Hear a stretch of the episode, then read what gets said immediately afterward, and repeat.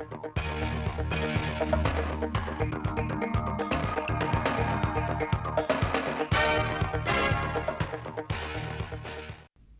kính chào quý vị và các bạn đến với bản tin thời sự 16 giờ của Đài Phát thanh Truyền hình Thanh Hóa. Chương trình được thực hiện trực tiếp trên sóng FM tần số 92,3 MHz. Hôm nay ngày 14 tháng 9, đồng chí Lê Đức Giang, Phó Chủ tịch Ủy ban nhân dân tỉnh, Phó Ban chỉ đạo nông thôn mới tỉnh đã làm việc tại huyện Triệu Sơn về tình hình xây dựng huyện nông thôn mới năm 2021. Theo báo cáo của huyện Triệu Sơn, đến nay toàn huyện đã có 32 trên 32 xã hoàn thành 19 tiêu chí xã nông thôn mới, trong đó có 31 xã đã có quyết định của Chủ tịch Ủy ban dân tỉnh công nhận xã đạt chuẩn nông thôn mới. Còn lại xã Triệu Thành đã được đoàn thẩm định tỉnh đánh giá đạt 19 trên 19 tiêu chí. Toàn huyện có một xã đạt chuẩn nông thôn mới nâng cao, một thôn nông thôn mới kiểu mẫu, có 6 sản phẩm ô cóp đạt 3 sao cấp tỉnh. 100% các tiêu chí nông thôn mới ở các xã đều được duy trì và nâng cao. Về kết quả xây dựng huyện nông thôn mới, đến nay, huyện từ đánh giá cơ bản đạt 9 trên 9 tiêu chí.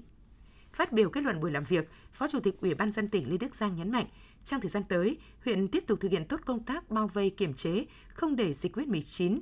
thực hiện tốt công tác giải phóng mặt bằng, đẩy mạnh giải ngân vốn đầu tư công, đẩy mạnh thu hoạch lúa mùa, giải phóng đất trồng cây vụ đông, xây dựng các mô hình sản xuất có giá trị kinh tế cao, chỉ đạo phát triển các sản phẩm ô cóp mà huyện có thế mạnh, tập trung thực hiện tốt công tác phòng chống thiên tai theo tinh thần bốn tại chỗ.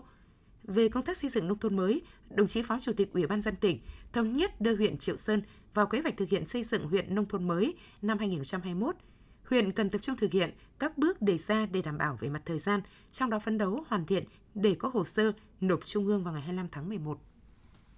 Hưởng ứng từ kêu gọi của tỉnh ủy, Hội đồng nhân dân, Ủy ban nhân dân, Ủy ban Mặt trận Tổ quốc tỉnh, sáng nay tập đoàn Huali đã ủng hộ 5 tỷ đồng, công ty trách nhiệm hữu hạn H36 ủng hộ 30 triệu đồng để chung tay cùng cả tỉnh làm tốt công tác phòng chống dịch bệnh COVID-19.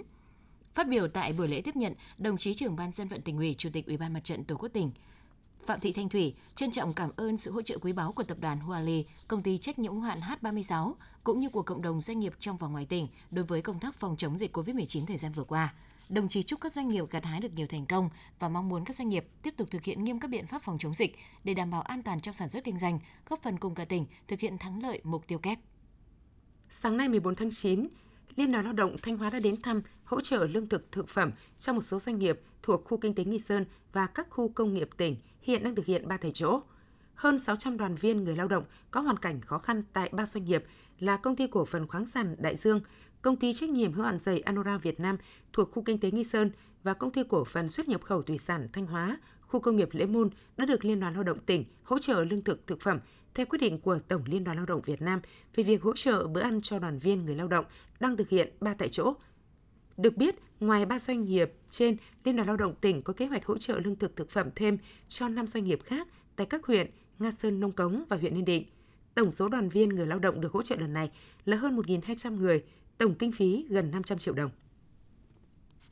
Sau khi phát hiện ca mắc COVID-19 trong cộng đồng tại phường Trường Sơn, Ban chỉ đạo phòng chống dịch COVID-19 thành phố Sầm Sơn đã huy động cao nhất lực lượng, xác định các điểm dịch tễ và mốc dịch tễ để truy vết triệt đề các trường hợp liên quan, triển khai hiệu quả các giải pháp phòng chống dịch. Lực lượng chức năng thành phố Sầm Sơn đã làm việc xuyên đêm, thần tốc truy vết các trường hợp có yếu tố dịch tễ liên quan đến bệnh nhân mắc COVID-19 có địa chỉ tại phường Trường Sơn.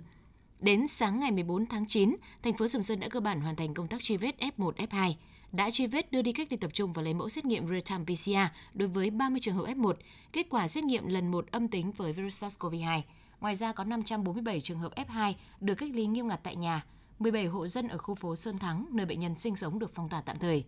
Chiều tối qua ngày 13 tháng 9, Ban chỉ đạo phòng chống dịch COVID-19 thành phố Sầm Sơn đã yêu cầu 5 trường học từ bậc tiểu học đến trung học phổ thông trên địa bàn phường Trường Sơn và phường Bắc Sơn tạm dừng hoạt động dạy và học tại nhà trường do có giáo viên và học sinh thuộc diện F1, F2 đồng thời thực hiện test nhanh tầm soát COVID-19 cho toàn bộ cán bộ giáo viên, nhân viên và học sinh của 5 trường học này. Xét nghiệm tầm soát COVID-19 tại các khu vực dân cư và khu kinh doanh có nguy cơ lây nhiễm COVID-19 liên quan đến bệnh nhân mắc COVID-19 tại các phường Trường Sơn, Bắc Sơn và xã Quảng Hùng. Tất cả các test nhanh cho kết quả âm tính với SARS-CoV-2. Ủy ban dân tỉnh Thanh Hóa vừa có công văn về việc khẩn trương triển khai thực hiện dự án xử lý khẩn cấp kè hướng dòng trạm bơm Hoàng Khánh huyện Hoàng Hóa. Theo đó, Ủy ban dân tỉnh yêu cầu công ty trách nhiệm hữu hạn một thành viên thủy lợi Bắc Sông Mã, chủ đầu tư, khẩn trương triển khai thực hiện dự án theo lệnh khẩn cấp được Chủ tịch Ủy ban dân tỉnh ban hành. Chủ đầu tư tự quyết định toàn bộ công việc trong hoạt động đầu tư xây dựng để tổ chức thực hiện xây dựng công trình, bao gồm việc phê duyệt kế hoạch lựa chọn nhà thầu, bảo đảm tiến độ, chất lượng công trình và chịu trách nhiệm về quyết định của mình, đảm bảo theo quy định về quản lý dự án đầu tư xây dựng. Ủy ban nhân dân tỉnh Thanh Hóa vừa có công văn về việc thực hiện chi trả lương hưu, trợ cấp bảo hiểm xã hội tháng 9 và tháng 10 năm 2021. Theo đó, Ủy ban nhân dân tỉnh đồng ý phương án của Bảo hiểm xã hội tỉnh về việc tổ chức chi trả lương hưu, trợ cấp bảo hiểm xã hội tháng 9 và tháng 10 năm 2021 vào cùng kỳ chi trả tháng 9 năm 2021. Ủy ban nhân dân tỉnh đề nghị Bảo hiểm xã hội tỉnh chủ trì phối hợp với Bưu điện tỉnh tổ chức thực hiện chi trả lương hưu, trợ cấp bảo hiểm xã hội cho người hưởng, đảm bảo an toàn, không để người hưởng không nhận được lương hưu và trợ cấp bảo hiểm xã hội. Chương trình thời sự 16 giờ xin được tiếp tục với những thông tin trong nước đáng chú ý. Ban tổ chức lễ tang Đại tướng Phùng Quang Thanh thông báo, sau một thời gian lâm bệnh nặng, mặc dù đã được Đảng, Nhà nước, tập thể các giáo sư, bác sĩ và gia đình tận tình chăm sóc cứu chữa, song do tuổi cao sức yếu, Đại tướng Phùng Quang Thanh, nguyên Bộ trưởng Bộ Quốc phòng đã từ trần hồi 3 giờ 45 phút ngày 11 tháng 9 năm 2021, tức ngày 5 tháng 8 năm Tân Sửu, tại nhà riêng, hưởng thọ 73 tuổi. Để tỏ lòng thương tiếc và ghi nhận những thành tích, cống hiến của Đại tướng Phùng Quang Thanh, Ban chấp hành Trung ương, Quốc hội, Chủ tịch nước, Chính phủ, Ủy ban Trung ương Mặt trận Tổ quốc Việt Nam quyết định tổ chức lễ tang Đại tướng Phùng Quang Thanh với nghi thức lễ tang cấp nhà nước. Ban Bí thư Trung ương Đảng đã quyết định thành lập Ban lễ tang cấp nhà nước gồm 24 đồng chí do Phó Thủ tướng Phạm Bình Minh làm trưởng ban. Linh cứu Đại tướng Phùng Quang Thanh quan tại nhà tang lễ quốc gia số 5 Trần Thánh Tông, thành phố Hà Nội. Lễ viếng Đại tướng Phùng Quang Thanh bắt đầu từ 7 giờ đến 11 giờ 30 phút ngày 15 tháng 9. Lễ truy điệu từ 12 giờ 30 phút ngày 15 tháng 9 năm 2021. Lễ an táng từ 15 giờ 30 phút cùng ngày tại Nghĩa Trang xã Thạch Đà, huyện Mê Linh, thành phố Hà Nội. Tiếp tục chương trình phiên họp thứ 3 sáng nay, cho ý kiến về báo cáo công tác năm 2021 và kế hoạch kiểm toán năm 2022 của Kiểm toán Nhà nước, Ủy ban Thường vụ Quốc hội đề nghị Kiểm toán Nhà nước tập trung kiểm toán việc huy động, phân bổ và sử dụng nguồn lực cho công tác phòng chống dịch COVID-19. Do ảnh hưởng của dịch COVID-19, hiện còn 37 đoàn kiểm toán nhà nước đang triển khai phải dừng thực hiện. Sơ bộ tính đến ngày 31 tháng 8, đối với 91 báo cáo kiểm toán đã phát hành, Kiểm toán nhà nước đã kiến nghị xử lý tài chính trên 52.000 tỷ đồng, hủy bỏ sửa đổi, bổ sung 67 văn bản pháp luật. Kết quả kiểm toán cho thấy các đơn vị còn chưa chấp hành đầy đủ quy định của pháp luật trong quản lý điều hành thu chi ngân sách, quản lý tài sản đất đai, tài nguyên khoáng sản. Tại phiên họp, Chủ tịch Quốc hội Vương Đình Huệ đề nghị công khai minh bạch trong hoạt động kiểm toán để siết chặt kỷ luật kỷ cương về tài chính ngân sách và thông qua kết quả kiểm toán, người dân và xã hội có cơ sở giám sát lại hoạt động kiểm toán. Về kế hoạch kiểm toán năm 2022, Chủ tịch Quốc hội đề nghị mục tiêu chung vẫn phải lấy tăng cường củng cố nền tảng kinh tế vĩ mô lên hàng đầu, đảm bảo kỷ luật kỷ cương về tài chính ngân sách, đảm bảo an toàn bền vững của nợ công, xử lý nợ xấu trong các tổ chức tín dụng.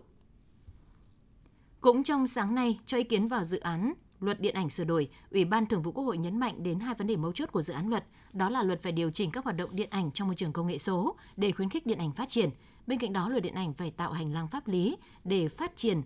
công nghiệp điện ảnh Việt Nam. Chiều nay, Ủy ban Thường vụ Quốc hội cho ý kiến về dự án luật sửa đổi, bổ sung một số điều của luật sở hữu trí tuệ.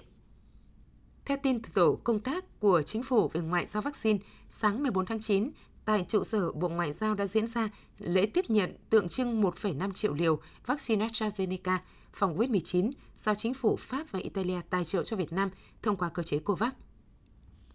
Bộ trưởng Ngoại giao Nhật Bản thông báo sẽ viện trợ tổng cộng 1,3 triệu liều vaccine phòng COVID-19 của hãng AstraZeneca cho 4 quốc gia vùng lãnh thổ châu Á gồm Việt Nam, Thái Lan, Brunei và Đài Loan Trung Quốc. Theo đó, Nhật Bản sẽ cung cấp 500.000 liều vaccine cho Đài Loan, 400.000 liều cho Việt Nam, 300.000 liều cho Thái Lan và 100.000 liều cho Brunei. Với quyết định mới nhất này, tổng số vaccine COVID-19 mà Nhật Bản viện trợ cho Đài Loan Trung Quốc đã lên tới 3,9 triệu liều và cho Việt Nam là lên tới 3,18 triệu liều. Hà Nội vừa nhận thêm 418.200 liều vaccine Verocell từ Viện Vệ sinh Dịch tễ Trung ương để tiêm cho người dân 13 quận, huyện, thị xã. Ngay khi tiếp nhận, Sở Y tế Hà Nội đã phân bổ vaccine Verocell này về cho 4 quận Long Biên, Đống Đa, Bắc Từ Liêm và Nam Từ Liêm và 9 huyện, thị xã Sóc Sơn, Quốc Oai, Thường Tín, Phú Xuyên, Thanh Oai, Ứng Hòa, Sơn Tây, Đan Phượng và Phúc Thọ. Được biết, Hà Nội đang trong tuần cao điểm tiêm vaccine COVID-19 cho người dân. Theo Cổng Thông tin Tiêm chủng COVID-19 cập nhật sáng 14 tháng 9, đến nay, Hà Nội đã tiêm được 5,7 triệu mũi vaccine. Số liệu này tính cả số vaccine được tiêm bởi ngành y tế thủ đô và các viện, bệnh viện, đơn vị trung ương trên địa bàn thành phố. Quý vị và các bạn vừa theo dõi bản tin 16 giờ của Đài Phát thanh Truyền hình Thanh Hóa. Mời quý vị tiếp tục đón nghe chương trình tiếp theo của đài chúng tôi.